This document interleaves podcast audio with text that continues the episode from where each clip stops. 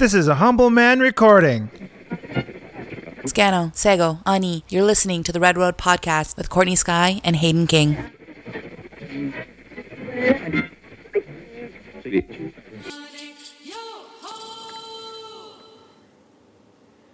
Good afternoon, Courtney. Good afternoon, Hayden. And good afternoon to our first Red Road guest, Good Doc- afternoon. Dr. Susan Hill. Hi, Courtney and Hayden.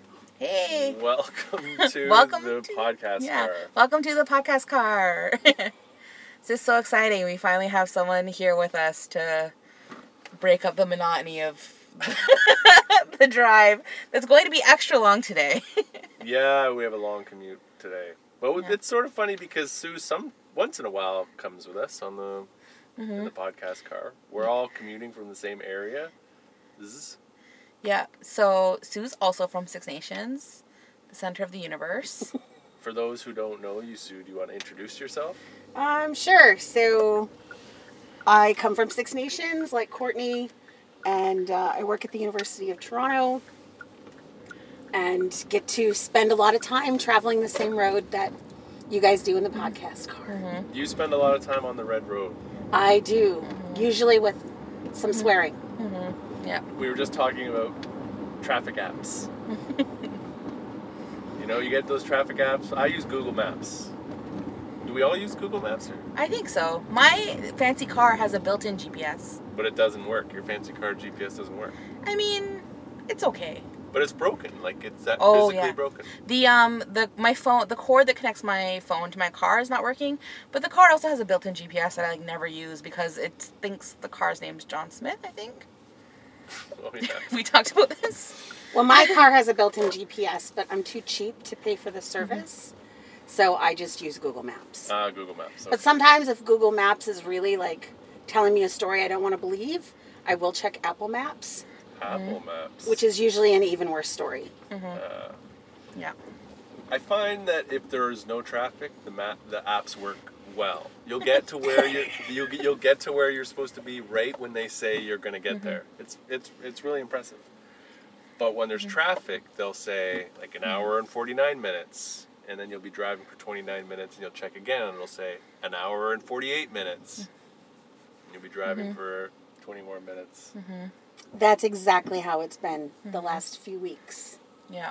So tonight is the night of the Raptors game. Surprisingly, like they're not playing in Toronto, but like you think we, people just shifted shifted gears very but, quickly But there. I'm saying that like you'd think it would affect traffic. You think that people would Oh. like either be staying in the city to watch the game or like would have left, you know, I mean at different times to get home on time, but like it's not done anything to change the garbage fire that is this commute.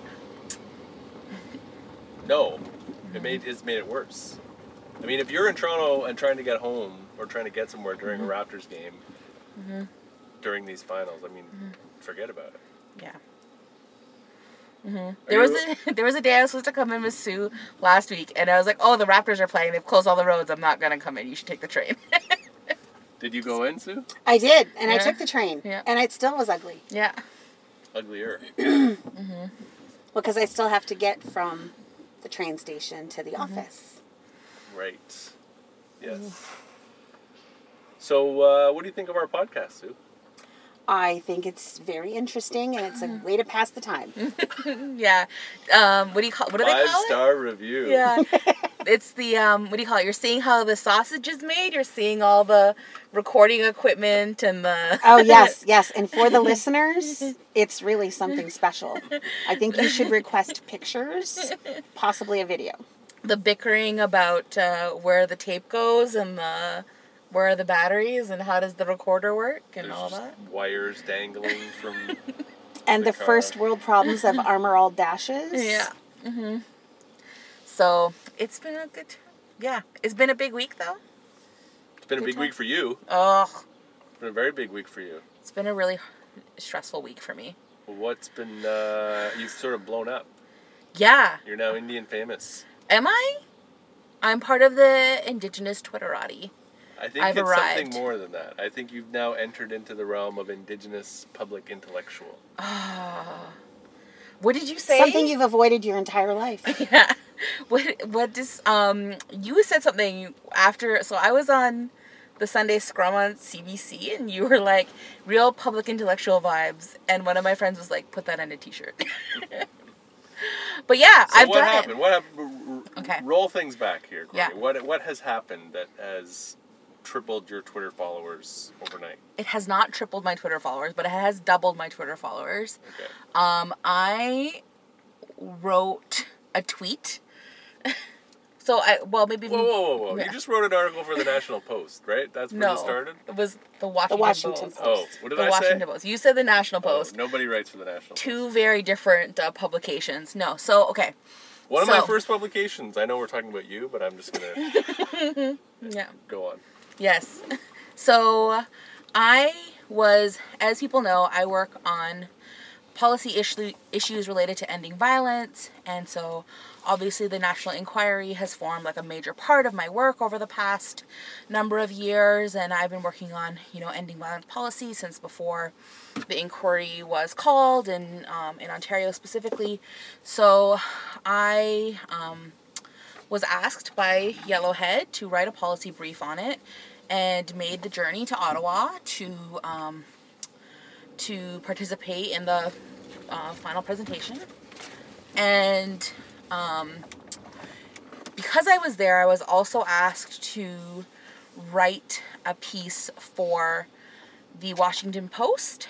And if you haven't heard that yet or haven't read it yet, it's um was kind of the only piece that came out in the days after the final report that was like, yeah, genocide is a thing that has happened. And it was in real contrast to the coverage that Canadian media pundits were putting out around the inquiry um, and learning that all of the media outlets in Canada are genocide deniers and and all the ensuing things that have happened with that. So I gained a little bit of like traction from that and then have had this since uh, experience of writing a tweet on um, clean water and the relationship between clean water and action on climate change. And that, for some reason, has had at least three times the reaction. So I've kind of had these like different experiences in the media where it's been really it's been a weird week where it's been contrasted to each other. And then you went on CB. You went on Yeah, CBC. and then I was on CBC and did all these other things, and I'm gonna be recording someone else's podcast on the weekend and um, doing a lot of other media and stuff. And don't forget the Yellowhead brief. You wrote a Yellowhead brief, which was the most important Yeah, piece of media you did it was. last week. Yeah, it It got. was, a, and it was an yeah. important article. It was a very productive, important article. How did it do analytics wise? I haven't checked the analytics, but uh, it was Hmm. up there for our. It was definitely up there. It's Mm-hmm. definitely up there for our social media analytics. But I, I haven't checked to see how many people actually opened the link and read the article. But I'll check. I'll check. I can see that when I share the article, which is like everyone's about to get exposed here because you sh- like I will share articles or like quote tweet something and say like this is you know um, an article that I wrote, but then I actually get to see how many people have actually clicked the link. So like it's usually like significantly less. People give the appearance that they're sharing, or they want to No, yeah, appear to be absolutely. like they're they're um, engaged with the media, but they actually common. don't. hmm That is Yeah. very common. So you've written this National Post piece. You wrote the Yellowhead brief. Washington Post. Ah. it's okay, Hayden. Everyone knows you wrote for the New York Times.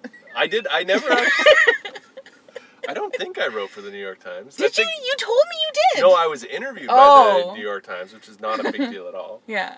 Um, no, I don't know why I keep saying National Post. I think it, the Washington Post and the National Post are probably very similar. Even though I gave some props to the Washington Post via Twitter today, and Don't it was the it was the most progressive news newspaper in Canada. mm-hmm. And then people like came out and was like, "What about the Winnipeg? What was it called? The Winnipeg Free Press. Winnipeg Free Press. Niigaan Sinclair was like, "What about the Winnipeg Free Press?" Like, I don't know about the Winnipeg. I don't know if it qualifies as a national paper, but He Sure, said that because sure. he writes for them. Yeah. yes. Love you, Niigaan. Yeah. Um, so you've got all you've got all this media attention, yeah. and you're uh, you're blowing up. So how does it feel? Um, it's been a really dehumanizing experience to be an Indigenous person engaged in media over the past few weeks. So I don't even have I don't even know what I wrote in this tweet, but I essentially went viral with like a snarky tweet to the prime minister, and I've gotten over three million impressions on the tweet, and been shared all over the place, and like the amount of people that have been like, "Have you heard about uh, reusable water bottles?" Like I had like a person send me a picture of a reusable water bottle and was like, they're kind of expensive, but like you can buy them on Amazon. So you have to tell people what the tweet was about. I don't. Can you read the tweet? You, do you? I'm driving. Can you? Sure. But can you tell people the gist of the tweet? So Justin Trudeau made an announcement on single-use plastics and banning single-use plastics, and gave like this general tweet that I found to be like kind of the general approach that people take to responding to single-use plastics. Right? Is that um, anyone who uses them or relies on them in lieu of like other options is necessarily someone who's either not trying, doesn't care about the environment, or that they are somehow deficient or their behavior is shameful in some way, right? There's a real shaming element to the use of single use plastics these days. And people have been really good about calling out the ableism that's inherent with that. So, like, um, you know, shaming people who, you know, shaming disabled people who might rely on plastic straws and the use that they have with that. Um, what I find interesting about um, the criticism of people who use um, wa- use single-use plastics for water to have access to potable water is that it kind of is not connected to the experience of First Nations people when it comes to relying on water for clean water access. And this is something that is true for my family. Um, my family lives in a very rural part of our reserve. Like, we are not on the water line. Our community does, ha- so this is like my community does have a state of the art water treatment plant. Um, it's only available at this point in time to about 40% of the population on the reserve. It is being expanded, but is not being expanded to my part of the community. And that's something that's likely not going to happen. I don't live on a paved road. Um, you know, there's a, certain deficits that exist within my physical location where I live where I'm going to have to continue to rely on um, bottled water access. I actually, in my house specifically, I've chosen to not install any cistern or septic systems because I live in a heavily wooded area. I would kill trees that are hundreds of years old. And so I like personally inconvenience myself, walk a short distance to a relative's house to use their bathroom facilities and all of that so that I don't actually end up having to kill So, these like massive beautiful trees. so you've said so. Justin Trudeau is like Canadians Mm-hmm. waste all this plastic every year. We're gonna ban single-use plastics, and then you said.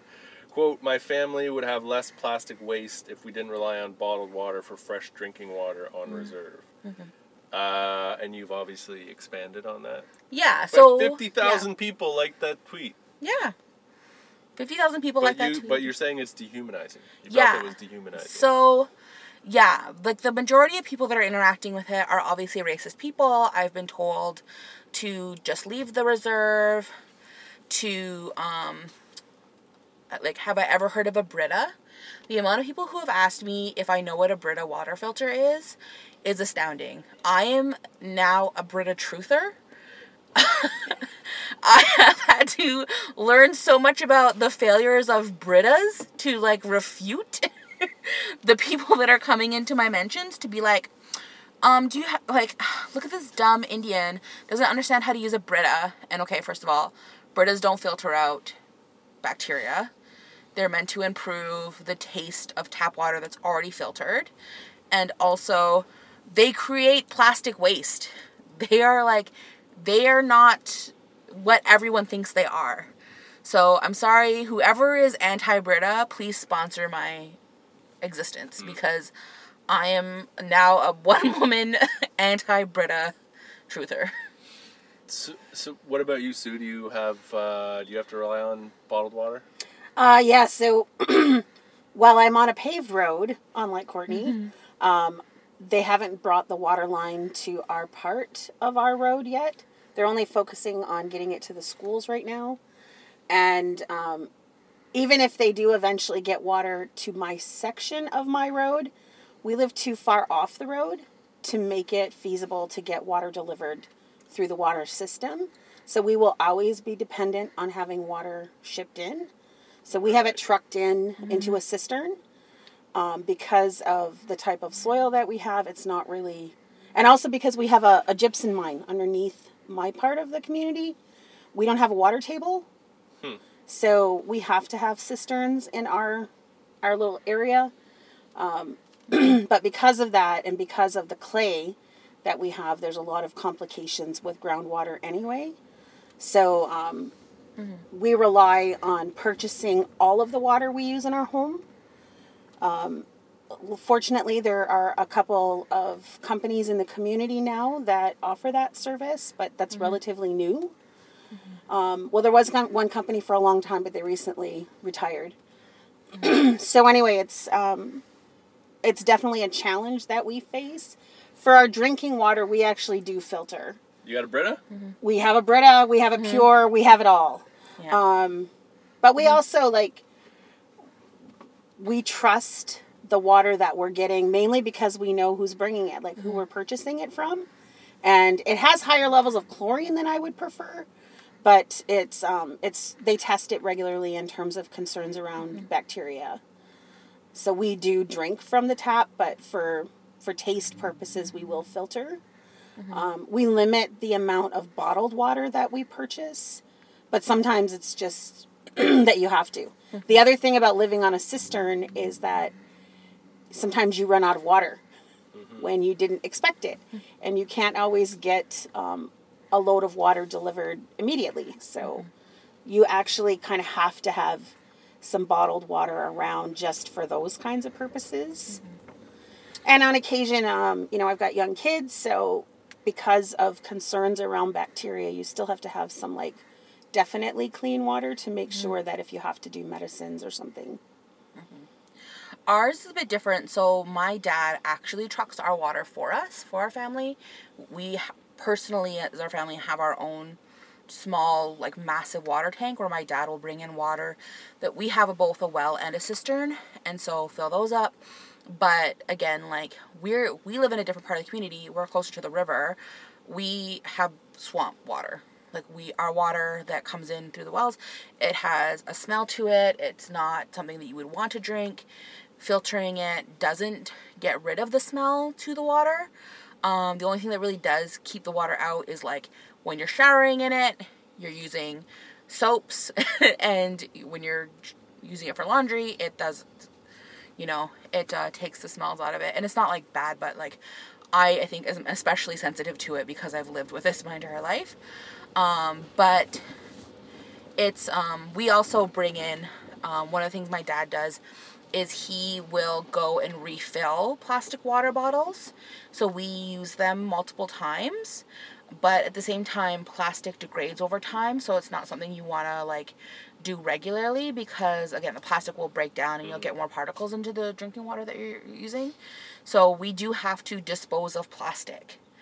And i'm not saying that like which is also a funny thing about the tweet is that like we already do everything we can to like limit the use of plastic to do that but we would still use less if we didn't have to rely on it, right? It's not like the only water we drink and cook with is like the small bottles of water and we're going out of our way to create massive amounts of plastic waste. It's just like this is a situation where this is going to be our reality for the foreseeable future. And there's no systemic way for us to be able to be able to operate outside of this kind of situation. But what I found with like the reactions I was getting to the tweet is just this blanket assumption, and the obviously like racist racist assumption that the lived experience that I have was somehow deficient or that we weren't already doing everything that we could. There was all these people making all these assumptions that like this is something we hadn't researched, that we didn't understand, that this wasn't a situation that we already knew all the problems and barriers to, and therefore the solutions to it. It was always just like, You dumb Indians. Yeah. It's like it's like people in the north when they're just told to build a greenhouse to grow fresh food, right? Like you, Yeah. it costs six dollars for a head of lettuce. It's like just build a greenhouse and grow the lettuce. Uh, it's like, oh, you don't think that has been attempted in- before? So yeah, it definitely indicates that uh, uh, Weird day. We're really stuck in traffic right now. That's what's happening. Um, yeah. Wow, this is bad. Should we?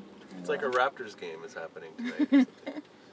so that was uh, dehumanization. On the one hand, you had all these people mm-hmm. retweet your tweet and mm-hmm. like your tweet, and then on the other hand, you had all these dehumanizing comments. Um, yeah, I had all these dehumanizing comments. Had this very dehumanizing experience. And then I tried to like engage with some people around it or like, you know, some of the blatantly obvious things. Like I was obviously like trying to reply to people, but the, my main message to a lot of people was just like, you're operating from a place where you're making all of these racist assumptions about me and like that's just the reality of this. And I had like the typical responses that you often get when you're having these types of conversations with settler people where they're like, you should appreciate that I'm trying. Why can't you just educate me? You're shaming me. And that's not productive. So I got into like a bunch of those conversations as well. I personally think people that are operating from a place of ignorance that go out of their way to be hurtful to other people and realize they're doing that maybe should feel a little bit of shame. That is kind of a shameful thing to do. Going around and approaching strangers and being shitty to them, like, that's not a good thing people should be doing with their time, but You're not on Twitter, Yeah. eh, Sue? I am not. I do send you a lot of screenshots though of the happenings of Twitter. You do, and I appreciate Keep that. up to date. Um, I need my social media savvy friends to keep me in touch with the real world. yeah. But you're not. You're not going to join Twitter. I am not. No. It can be a toxic place. Mm-hmm. It can be a toxic place. There's a lot of. There's a lot of. There's a lot of bad things that Mm-hmm. happen on social media. yeah. I do Facebook, so I see some of the ugly, but it's kind of like the light version, right? Mm-hmm. Yeah. Because yeah. it's also only people probably that you know. Yeah. true. Speaking of three times my Twitter followers, though, that's where you're at. Even though I've doubled my followers, you already have three times as many followers as I do. Yeah, I, yeah, yeah. I have pulled back from Twitter a lot in the last few months um, because it has been such a toxic place for me. But yeah, I have eighteen thousand something, nineteen thousand Twitter followers. I don't know how many Twitter followers. I should do something useful with that power. So, how many of those followers are possibly planning lawsuits against you? Yes, multiple, multiple. I don't even know how many of them there are. Um, yeah, so I'm gonna keep keep a low profile on Twitter. This is the other thing too. Before all this happened, I felt like I had like a good thing going on Twitter where I had like all the native people that I liked on Twitter were following me, interacting with them. You know, there's not many, so like I was at like 3,000 followers, having a lot of fun, and I've gotten like 2,000 followers, and like they're mostly non-indigenous people, and so now mm-hmm. I'm like, oh frick, and they're like doing all these things that are terrible, where they're like, I'll tweet something about like one of my friends messaged me and was telling me about all of the like thirst trappy DMs she's getting. And I was like, mine is just white women sending me pictures of water bottles and asking if I know what they are. So like Whoa! so didn't a bunch of white women ask you if you wanted some money because? Oh yeah. like, oh yeah. for- So some person messaged me and was like, "I want to send you some money for all the labor you've been doing," and I was like conflicted about this. You probably saw it on my Instagram or my Facebook where I was like, "Do I accept this person's money? It's I've never done this before. It feels weird. I have to like set up a PayPal or whatever." And so people talked me into it. And I went back to be like, sure, I set up a PayPal to this woman, but I didn't respond fast enough and she blocked me. Oh. Well, That is some fragility. perhaps she was offering money to someone else and made it in an error to you. she would have had to message me. There's like no way she would. Yeah. So I that was super funny, but I did add it to my face or my Twitter, and so people did send me some money. That's wild.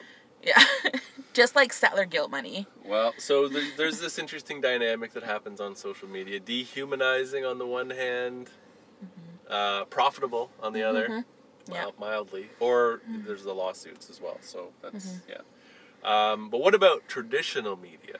So you, you talked about your experience with a viral tweet, but what's been the response to the Washington Post and CBC uh, interviews?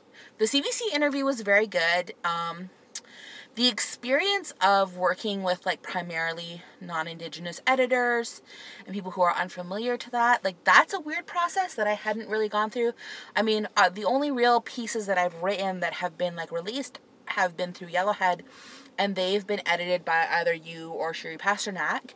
So you guys obviously have an understanding of like the audience, but also the subject matter. And so that's a very constructive process for me and i appreciate the process that you and i would go through to like you know bring the piece around the national Mhm. action plan and stuff to light. Like that's a good that's fun and enjoyable to me. Um but then i did this piece for the washington post and it was a more like educational experience on my part. They were already willing to like publish what i was writing and they were generally supportive of it but they were definitely like some of those statements that i had made about like enfranchisement or you know the direct things native people had gone through they were very much like we need citations for these.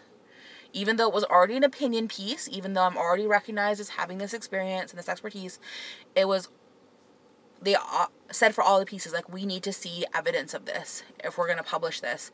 And i was like listen you've asked me to write about a 1200 page report that talks about this. I was like, pick any page in this report and it will speak to this experience. You've already linked to it twice in this article. Like, let's like what is the what is the piece like what is the point here? And so um, I also went through like a number of processes in the editing where it was um, because I knew I was writing these two pieces, he, you and I had a conversation where it was like clearly one of them and the Yellowhead audience is more receptive to a more technical piece versus like a more generalized audience that just needs these pieces more explained to them in a different way. So, um, that was where like yes we need to like validate this connection between like settler colonialism and genocide, but also understanding the purposes of genocide, which is the control over land and resources. That there's a reason why Canada has undertaken this genocide and why the output of it is violence against women, and it's to have control over land, water, and resources in the Canadian, like in what is now called Canada. So, like, that was like that piece. And so, Yeah, it was a good. It was Yeah. a good piece, but did you find that there was? I mean, did you find that there was a reaction, a response? Uh, did anybody read the Washington Post um, article? I had um one person tell me that I was writing a hit piece on Canada. Um, but everything was pretty good. There was a really good, and that's the thing too that was like been pretty jarring about this entire experience is that like I had expected, um, I had expected that this like visceral racist reaction to the stuff I was writing about missing and murdered women, not a shit post to the prime minister. You know what I mean? Like, mm-hmm. I had, and we had talked about this, you know, like being like, because I had written these two very public articles or had gone on CBC, and people were very conscientious about it to me. A lot of people that I know who are non Indigenous, who know my work, they were checking in with me daily and being like, Are you okay? I had friends reach out to me and be like, I want to buy you, you know, I want to buy you lunch, want to go through these, you know, things and support you because you know you're being public about missing murdered women. But like, I never got a backlash from it. But the thing about water did get the backlash. Right. What did you think about this debate? Uh, and Sue, I don't know if you were paying attention to this debate or not, or not, because it sort of it sort of played out both in mainstream media, but then also in social media, where you know the Globe and Mail had this genocide denial piece uh, written by some white woman, I don't know who it was, and then they wrote an editorial saying, you know, we shouldn't use the word genocide. Um, and then you know Alicia Elliott came out and said, I I'm, I'm never going to write for the Globe and Mail again. I think that's what she said. Is that what she said? She's never Yeah. going to write for the Globe again. Yeah, so And she had said that like she has she was never she was choosing not to write with the work with the Globe in the future again. And then CBC also published an author who uh, also questioned the use of the term genocide as applied to uh, violence against Indigenous women um, and, and queer Two Spirit people and girls. And I think did Jesse Wente leave CBC or over that? He said it makes him question why he's working for the organization. Like it really caused him pause. But then later he tweeted out that like the CBC had reached out to him and they were supportive and that he was basically reaffirmed at this position that he was in. Right. Um, one of the other things too was that like the Globe was the one, even though a lot of people published like genocide denial pieces, a lot of people were really critical of the Globe, and I think the Globe was the first newspaper that started to reach out to people to be like, "Do you want to write a response? Do you want to write a response?"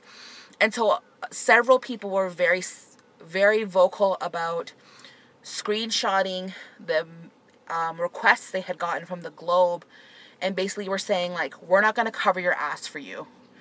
We're not going to come and do this. We're not going to come and try and save your Indigenous readership. Don't ask me to do this. So there was a couple of different, um, especially young Indigenous people, that were like, "We're not going to write for you," and we're, we're or we're not going to write this piece for you. Right. This has sort of happened in the academic world too, right, Sue? When uh, I think it was Queens McGill, McGill Queens. or McGill Queens Press, they published uh, Tom Flanagan, and then they published uh, Frances and Widdowson. Uh, and, in fact, I think they specialize in publishing white Indian experts uh, that write racist things and somehow get it through. Oddly enough, though, they do have process. some some good indigenous Really? Do they? scholars. They? do. I don't know how. Because yeah, like for example, Like who?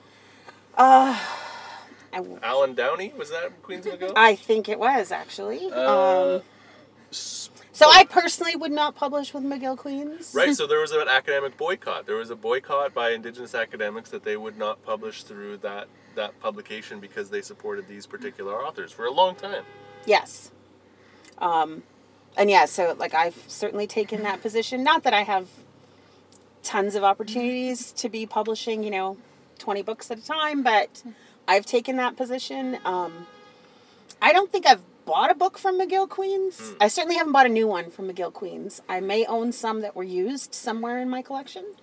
Um, in Haudenosaunee studies, a, a lot of us have taken that position with Syracuse University Press even though their more recent publications have definitely been more um, authentic in terms of their representation of our communities, they published um, the canon of Iroquois studies that many of us love to hate, and um, all you know, all of us who went through the PhD process had to write extensive lit reviews about why those things are so awful.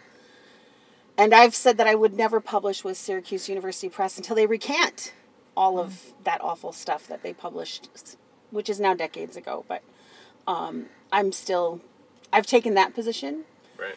So, yeah, definitely, it's a bit easier for those of us who are primarily academic writers to take those kinds of positions. We have a chance to, to know what's coming out from those presses. We also have a lot, well, a fair number of alternatives. Um, I think for those of you who work more in the active sort of journalist media areas, it's it's a lot harder and a lot more nuanced Right. Yeah. than what we deal with in the academic publishing. for I mentioned the National Post, which I have written for in the past, but I think I wrote for them in 2007, 2008, and then it was very clear the trajectory mm-hmm. of their writing and the editorial line that um, Indigenous people are only really mm-hmm. valuable as partners in mm-hmm. resource development. That I stopped writing for them, and haven't written for them since. In fact, I don't even get I don't give interviews to to Postmedia based on that. But I have also had really bad experiences with the Globe. You know, my first op-ed, my very 1st mm-hmm. op-ed was with the Toronto Sun. Nice. like, the, maybe the worst publication when it comes to uh, mm-hmm. Indigenous issues, and that was where mm-hmm. my first op-ed was, under a pen name, because I was working for the government at the time, and then wrote an op-ed criticizing mm. the government. But I did write for the National Post, and I stopped writing for them. And then the Globe and Mail has been complicated because I've written over two dozen articles for the Globe and Mail, and they are they mm-hmm. are really fantastic when it comes to editing. They're light editors. Mm-hmm. They let me take my own mm-hmm. position, no problem. But they do have a hawkish editorial board, and they seem to have had a very aggressive editorial board on Indigenous issues for a long time. And um, you know, I've had bad experiences with editors. I wrote a piece uh, that referenced the murder of of Colten Boushie, and they told me, you know, the lawyers won't approve using this language of, of murder. And so that was the newspaper that's supposed to be my newspaper that I mm-hmm. work that I work with and have worked with mm-hmm. for years, deciding not to stand behind me, mm-hmm. and and defend me and support me, and instead, you know, f- fear potential lawsuits from from anyone. So I- I've had that. That's been a very complicated relationship for me. But I'm I, I I don't know why I can't put myself completely behind this this boycott of the Globe because I feel like they're in a position where they both hold up they hold up problematic authors, but they also hold up really critical voices. And I think I've been seeing it less as a platform issue. You know, it's like a it's like a tool that we can exploit. Um, and even when they publish really problematic people, we can go on the defensive and and just drag them and continue to push a particular narrative, like we did with uh, McGill, McGill Queens, maybe to a lesser extent. Um, but I'm not entirely sure I'm willing just to walk away from it. I think, yeah, I think it's different for different people that have the ability to not pursue every writing opportunity because they need the financial security of it, or they're freelancers and they're relying on this type of income. They don't have the ability to um, boycott in the same way or not participate, and so I don't really, you know, I more so judge the content of someone's work than necessarily where they're choosing to write because at a certain point too right there's not a lot of that freedom within like capitalism etc so the person next to us is jamming. I wonder if that's gonna like show up Make in the, in the podcast? yeah. So um but yeah i don't know how i feel about this. I obviously support alicia and her decision and i you know support her and i also acknowledge the people that put together a GoFundMe for writers who did choose not to publish and therefore lost out on income because of it to be able to send them you know financial support i'm a big believer in like you know under capitalism the one way that you can make a big difference in a lot of people's lives is just straight up giving them cash so they have the freedom to decide what they're doing on it and not like caveat it in a certain way but you know It's sort of like mm-hmm. it's sort of like Twitter. Like, do you mm-hmm. stay on Twitter? And I guess people have made this decision too. Mm-hmm. Twitter is a platform. There's amazing people on that platform, but also really awful, violent people. Mm-hmm. And do you seed it? You know, do you just leave and say, okay, I can't be a part of this platform anymore or support this organization because they let mm-hmm. fascists and neo Nazis spew their hate on it? Um, but the mm-hmm. consequence of that is you just give them the platform. And that's sort of like the Globe, right? It- or any other national n- newspaper. If you if you vacate that space, it's it is different than, as Sue mm-hmm. said, it is different than than the academic world. If you if you cede that mm-hmm. space, then the voices that are left are the Tom Flanagans and Maggie Wentes of the world. not maggie Wente margaret Wente ah. maggie's the good one This traffic is doing strange things to my brains. My brains. yeah your brains Uh, okay. And Allan Downey's book is with UBC Press. UBC Press. He just worked for McGill. Sorry, Allan Downey. That's right. There's the confusion. Yeah. I think one of the things too that I try to reflect on is the idea that like in making a lot of decisions or occupying spaces, I think about the opportunity and what it represents. And for so long, my work has centered around ending violence, but also making women safer. And I believe wholeheartedly in pursuing every opportunity we have that it's going to potentially contribute to making Indigenous women safer. And so that has led to a lot of different spaces and a lot of different conversations um, around that happening. But, um, you know, from a policy perspective, you know, or a policy advising stance, that can be a very controversial thing to do, you know. Um, whether there are limits to that, certainly, like some organizations use that argument to accept money from companies that are doing resource extraction and um, you know are you then ultimately like feeding into the systems that lead to the victimization of indigenous women it's a lot of a lot of like i guess case by case or Sure. nuanced Sure. Instances where you know that position that I've taken might not be the right approach. I think, I mean, for me, I've always taken the position that writing for the mainstream can have a greater impact than, say, writing academic articles. And maybe Sue, Sue, you disagree with me on this, but you know, I can spend all my time and energy writing an academic article that is rigorous and ethical and peer reviewed that 13 people might read. Or I can put my energy into writing persuasive, punchy uh, uh, pieces that maybe, you know, 10,000 people might read, or 15,000 people might read. And then there's a question about the impact that you're making, whether it's ending violence mm-hmm. or, um, or land rights or, or whatever. Well, we need people who are doing both, right? Mm-hmm. Like, mm-hmm. so we can't all do all of it. So it's about finding where people have strengths and opportunities and capitalizing on it, right? Um, yeah.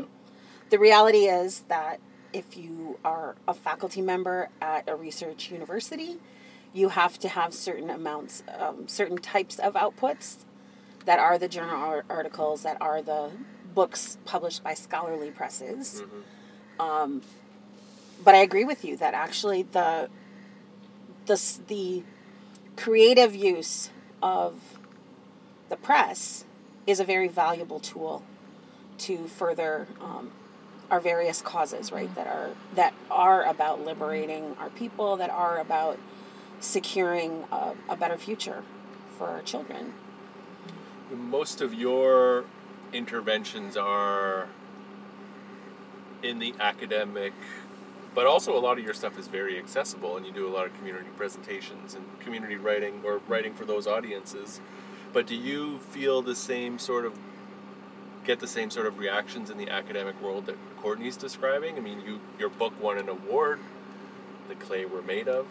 So no definitely not. Um, although it depends on where you're at. It depends on like i think that you get those kinds of reactions in some classrooms um, particularly, I think about you know some of our colleagues who are at institutions that have mandatory Indigenous studies courses, for example. And I think they do get some of those reactions. They're slightly tempered because there's a power dynamic involved when you've got an Indigenous prof um, and students, right? Regardless of what the ethnicity of the students may be, there is a power dynamic that's at play there. Um, but you definitely do hear about some of the more hostile kinds of reactions um, that come often in those settings where there's mandatory courses, sometimes in other ones, but it's most commonly in the mandatory situations.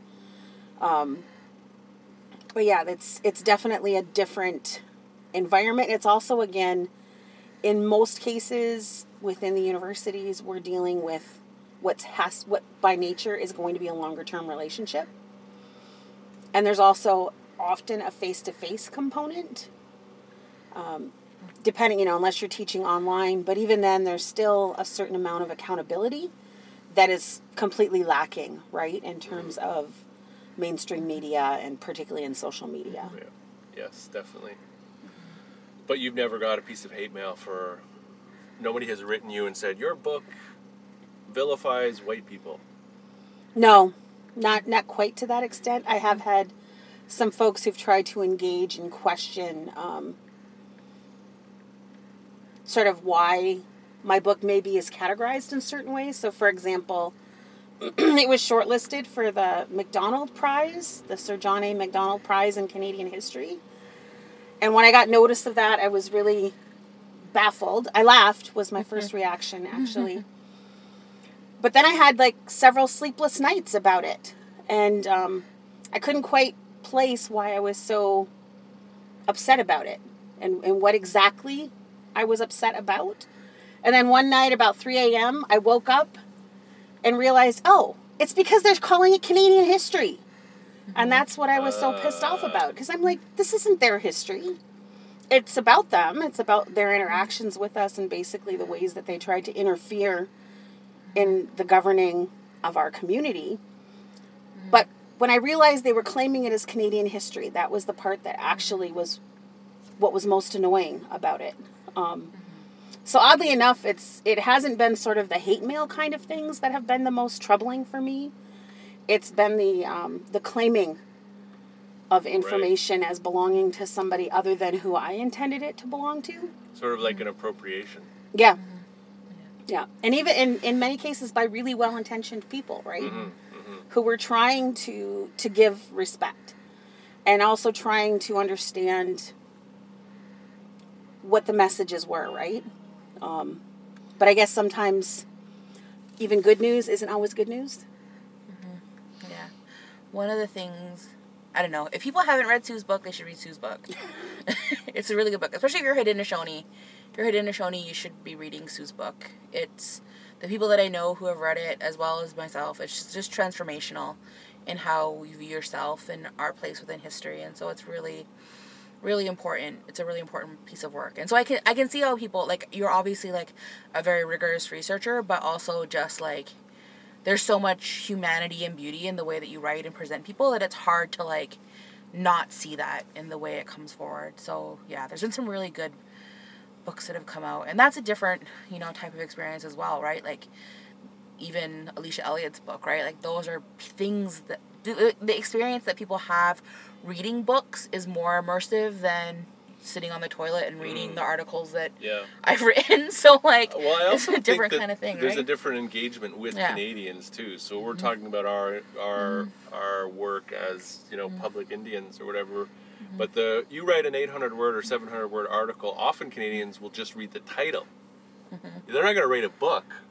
They might just read the title and see that it has the word genocide in it, and then just go off the handle without doing Mm-hmm. any actual uh, serious or meaningful engagement with anything that you've you've written. I mean, it's that that accessibility is Mm-hmm. is so in fact superficial in many ways. Which So- is also funny because like as a writer you often don't get a chance to even have a say in what the title of the article that's is. That's true. Yeah. like I didn't get to title my piece. no, the editor Yeah. most often chooses that. Yeah. Yeah. So different layers of engagement mm-hmm. with mm-hmm. the media. Now we are. We've we moved ten feet. We are. We started at Gerrard and. For those who know Toronto geography, we started at Gerrard and Jarvis, and we've made it to King and Jarvis, which is like four city blocks Yep. It's been what, an hour? 45 minutes. This is like I feel like this is a good place to wrap the podcast and then just yell about the traffic. Get out of the car. yeah. You could walk home faster than Yeah, this. Yeah, I think that the podcast is ending because I'm getting out of the car and finding a train to get on. I'm sorry. I'm sorry, Mm. Yeah. Courtney. I'm sorry, Fine. Sue. Yeah. I'm leaving. Good luck. This is my dream come true, kicking you out of the podcast car. Okay, it's voluntarily leaving. Right. Final thoughts? No. Okay, We'll cut that part. Take public transit. Yeah. Public transit. Okay. This has been brought to you by the GTC. Yeah. Not really, because they're stuck too. You've been listening to the Red Road Podcast, created by Courtney Skye and Hayden King, sound and audio editing by Humble Man Recording. Find us on Twitter, Instagram, Google Play, SoundCloud, and iTunes. I've been driving in my Indian car to the pound of the wheel my brain. My dash